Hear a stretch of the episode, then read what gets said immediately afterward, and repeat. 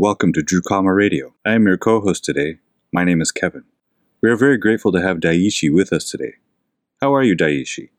I'm doing very good. Thank you for having me on again. I'm really excited to talk to you, and I hope we can jump right into what should be an interesting discussion. Great. Today we're going to be talking about the process of the spiritual path. So let's jump right in.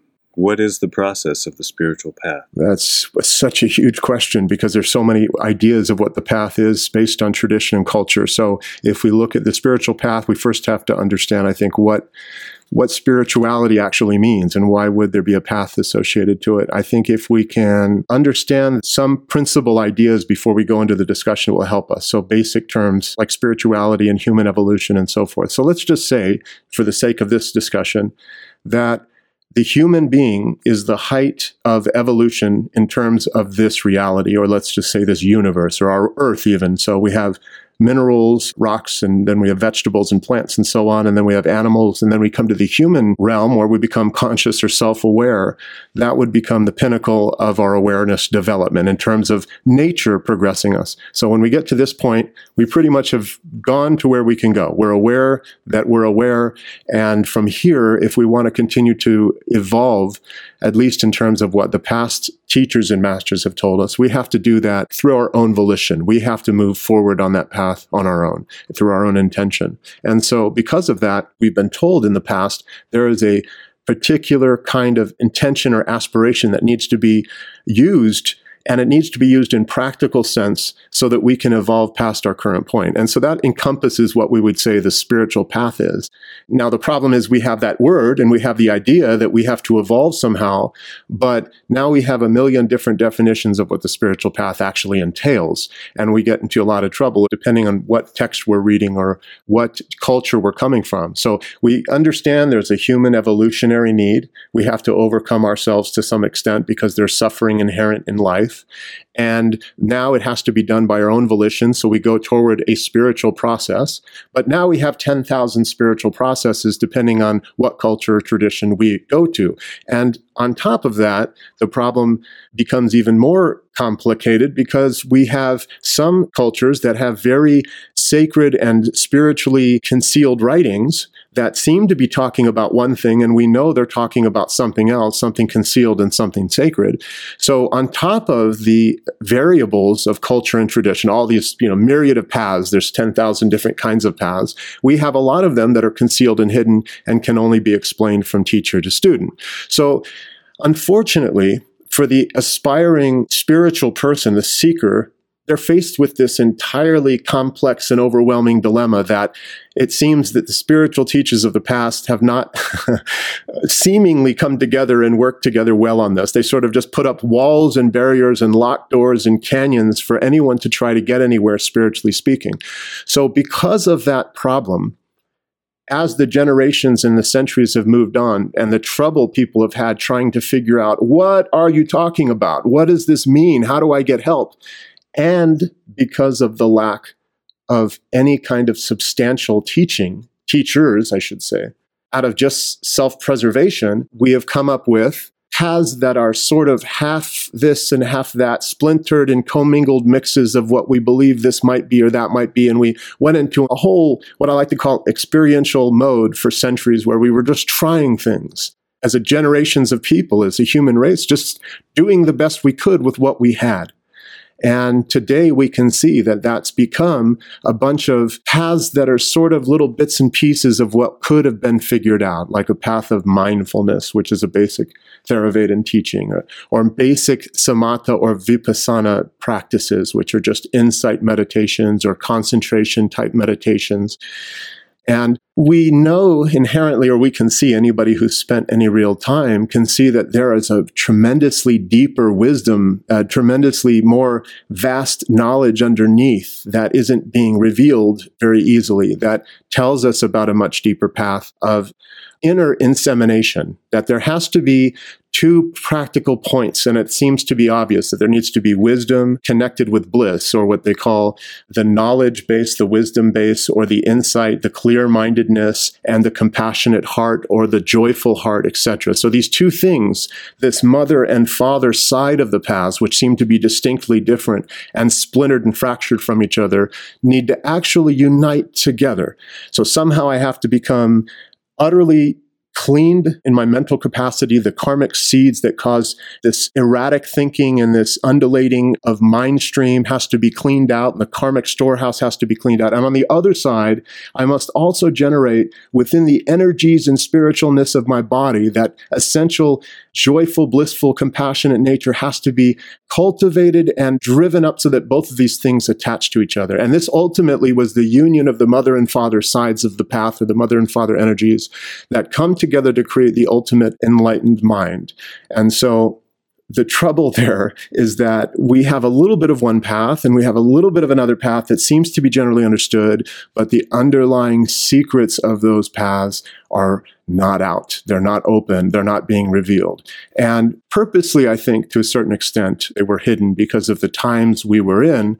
But I feel that now those teachings are becoming more available to the general population. They're becoming more available to people as we move forward. And we can see that it's a very natural and organic process, but both need to be there. It's not enough to be mindful. It's not enough to just be blissful. It's not enough to be compassionate. It's not enough to be cleaned from the egoic side. Both have to be joined. And there is a process for that. Wow, great. There's a lot there. Thank you, Daishi. With the way the world is now, there's a lot of information coming in through various forms of media, the internet, and I think a lot of people take that in and go on their own. Would you talk about the solo path? Is a teacher required? Is it absolutely necessary to get a new practitioner toward the goal? It's again, and I don't blame anybody at all for trying to seek on their own because what's out there is so confusing and overwhelming that it sort of forces you into that position. On the one hand, we have gurus and teachers who have not upheld the standards, and that's unfortunate. So you have people who are supposed to be the pinnacle of the human embodiment. So they're supposed to cherish and love and care, and they're supposed to represent that enlightened mindset. And instead, we find in several instances troubled minds and conflicts and issues that are coming out. And that's not right. So when a seeker sees that happening, then how can they trust the teachers? That's a problem. That can't be there. It shouldn't be there. And it's a sign of our degenerated times. The teacher has to be the utmost. He has to be the standard. He has to show the highest absolute compassion and the cleanest, clearest wisdom in terms of selfing, right? That term we use, where the ego isn't really the driving force anymore. The wisdom, clear light is the driving force. So we don't see that much. So a seeker looks out into the world and says, I can't trust these people. There's holes and errors here. So unfortunately, that drives someone to be solitary.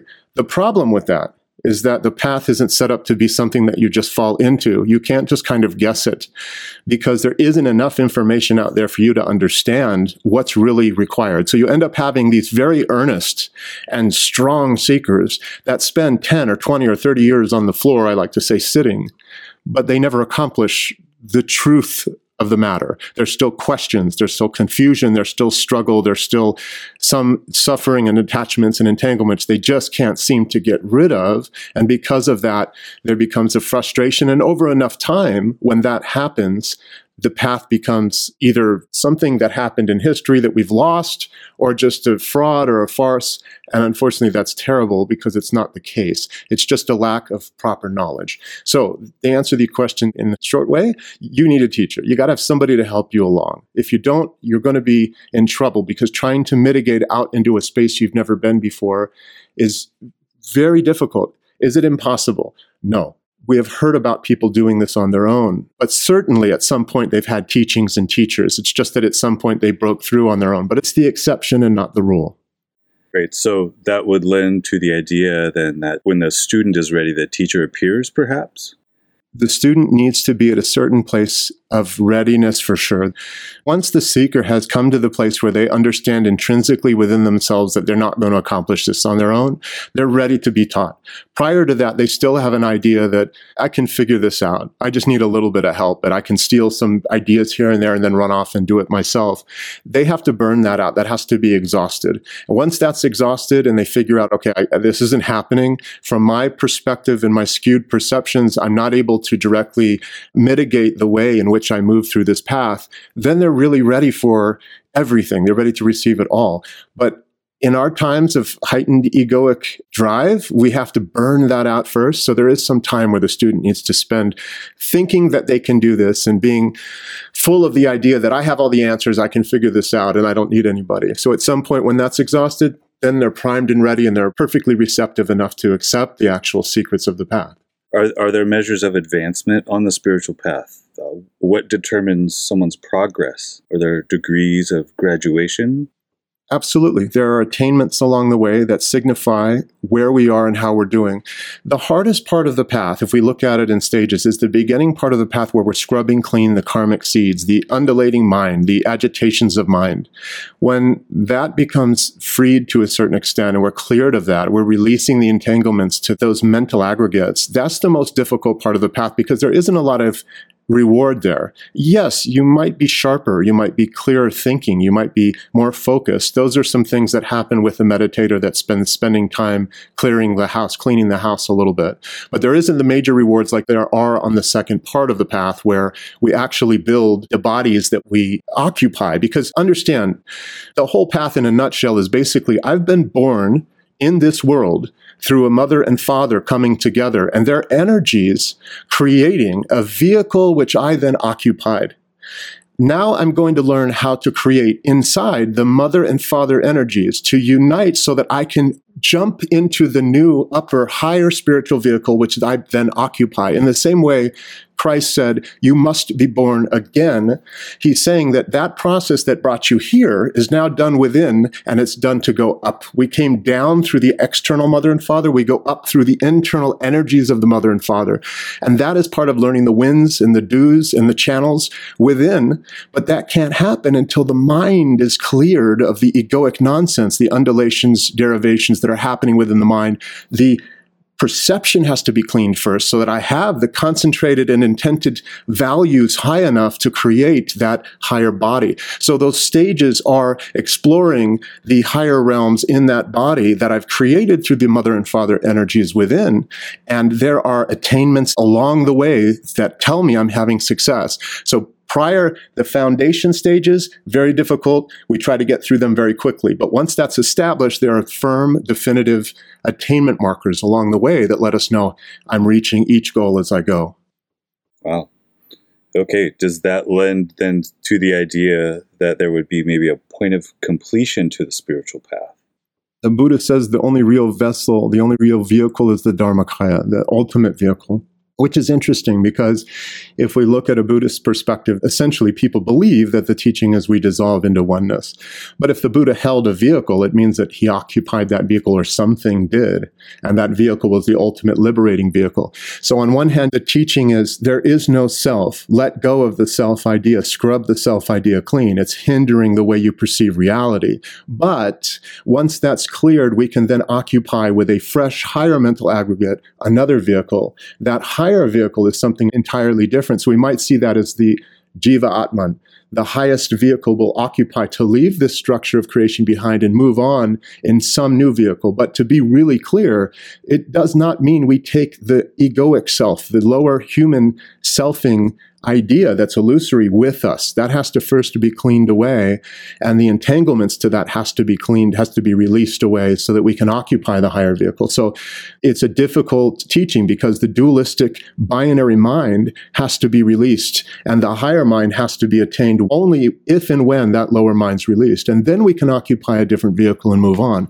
So we're not born to dissolve, we're born to evolve. And there's a big difference there. But the evolutionary path can't be understood by the binary mind. So the binary mind must be released to a certain extent, not destroyed. The ego's not destroyed. The mental aggregates are not destroyed. It's just the entanglements to them are released so that we can occupy a higher vehicle. And that is different idea than just becoming one with all and, and dissolving away. So it's a little bit of a different concept when we're talking about creating a higher vehicle and then occupying that vehicle to liberate from the system. That would be the ultimate in the case of our evolution. And what happens beyond that, that's for our adventure, right? Wow, thank you. Yeah. Uh, does previous work, maybe in past lives or good deeds in this life, Do those count towards a practitioner's current level or status on the spiritual path? A term called merit or merit itself is so important because we sort of accumulate this really high good merit with our aspiration. So our aspiration is to attain and it becomes so strong that we're willing to do whatever we need to do to modify and change the thing we don't want to be. So if we notice that I don't want to be this dualistically controlled, egoic driven machine anymore. I want to be more than that. I want to try to connect to people. I want to try to be loving and caring and compassionate, and impartial and all of these things. So with my aspiration toward that. And there are specific practices that go along with this too. But toward my aspiration for that, I accumulate what's called merit. And that merit is so essential to attainment because merit is the thing that it's sort of like the rocket fuel. So you can have a rocket, but without the fuel, it's not going anywhere. So this is really high powered fuel, the more merit you attain in that way. So of course, I'm making a larger practice into a two minute overview kind of description here, but it really merit is the thing that drives us and allows us to reach the attainments along the way. And it's really important. So that has to do with this life the work that I do here, the aspirations I have here, and subsequently the lives prior. And as they accumulate together, it gives me the opportunity to actually have attainment. And we talk about that more at the site, but this is something that's very important to the path and the practice. Oh, awesome. I'd like to circle back to last week's topic regarding the illusory self. Uh, would you say that a good portion of the process of the spiritual path entails identifying the illusory self by engaging in progressive practices that separate the elements and aggregates uh, to eventually find that I am entity? In truth, it seems that most of the path is disengaging from the illusory thing, the thing that's transient and temporal. So to a practitioner, that seems like it's the heavy lifting because again, there's no real reward in that part of the foundational path or the foundational building process of the path. But in actuality, it represents only a small portion, maybe 20% of the path. The rest of the path is me building and understanding the energies in the body and me coming to understand how I bring those energies together to unite and to create and to conceive to have conception of a new body, which I then move into and explore with and so on. That's really the fundamental deep parts of the path is having that exploration and that direct experiential enjoyment experiences. All of that learning is really the majority of the path and not the foundational part of removing ourselves from illusory identity, which is really just the way we set the tone for the rest of it. Although it feels like that's the majority of the path because it's the hardest part. The rest is sort of more fun and enjoyable in terms of experience. Perfect. Do you have any final ideas or thoughts to wrap up today's episode? I would just say that I think the path is intrinsically organic to every human being. And so as we learn it, it sort of becomes an aha, of course, and that makes total sense. It becomes natural once we go within and we understand how the winds of the body work and how the channels work. And we understand that wisdom and compassion or bliss and joy and the clean state of mind come together and unite ultimately to create a pristine condition if we remove self, the desire for self is gone. So our desire turns toward another. It turns toward the outside. So when I don't need anything, when I'm in a good condition, physically, mentally, spiritually here, I can then direct my attention toward the rest of the universe. I can then look at everyone else and say, hey, I'm fine here. Let me tend to you now. This is the natural progression of coming together as human souls. It's how we turn from going, needing, needing and wanting within to coming without and connecting to everyone else. And it's a beautiful progressive path that allows allows us to turn from within to without and then connect to everyone else around us and unite together in that way. It doesn't necessarily mean we all blur away and become nothing, but at the same time, we remember and connect to our intrinsic connections to each other again. We've kind of pulled and densified into a small little container that seems to revolve just around a meism kind of process. When we let that go, we go back out and start touching everyone else again and connecting with everyone else again. And that's really what the enjoyment and the blissfulness of the path comes. That's where we actually get to say, oh, this is so much better for me to direct my light outward than to try and greedily take my light inward. It makes so much more sense and it's so organic. However, there is a process of undoing there and it has to be followed along a specific set of practices traditionally. And we don't like that you know, I don't want to do anything. I just want it to happen to me. And unfortunately, it isn't quite like that. So there is some learning there. There is some process there. There is some need for teachings there. And we have to kind of come to grips with that. And I think that's the hardest part of the path at this moment in time for human beings who kind of want to just be able to go onto Facebook and press a button and you know, retweet an idea and it's done. yeah, there's that for sure. Beautiful. Thank you, Daishi. I understand there is a new website up and running soon. Can you tell us a bit more about that? It's just about ready. Drukama.com, D R U K A M A is a website where we're going to have the teachings explained through tutors and other teachers, and we'll be able to help people along this path step by step by step. It's just around the corner. It's getting ready to be launched, but we don't have a firm date yet. I'm hoping by the end of the week. There's so much to it. So we keep getting closer and closer, but we don't have a firm date yet. But it'll be there soon. And if anyone's interested in getting more information about the path, they can get it there. And like I always say, if you don't find the answers with us or you don't have affinity toward our group, which is several hundred students worldwide and a very tight knit family, if it doesn't feel good there, go where it does feel good, but find somebody who can help you understand how this path works because it's something that will help everyone evolve. We actually have to, as a closing statement, we have to evolve as human beings, and we have to have volition to evolve.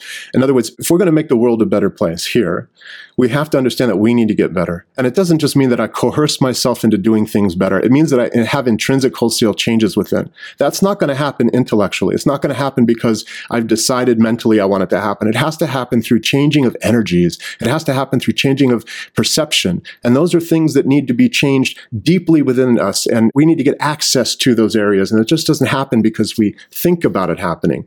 So that's where you need to get the teachings and the proper instruction. And so with that said, if you can't find it here, find it somewhere, please, because that's really where we're going to change the world and come together. And that's going to stop us from the greed and the need and the lack and so on. And that, those are the things that causes violence and destruction and problems between people inherently. Yeah. Thank you, Daishi. Thank you so much for joining us today. Thank you for having me. Uh, there's so many things to uncover still there, but you know we can continue at another time. If you have any questions or comments about the show, please send us an email at radio at drukama.com. That's radio at D-R-U-K-A-M-A dot com. Thank you for joining us for today's show. We look forward to seeing you again next time.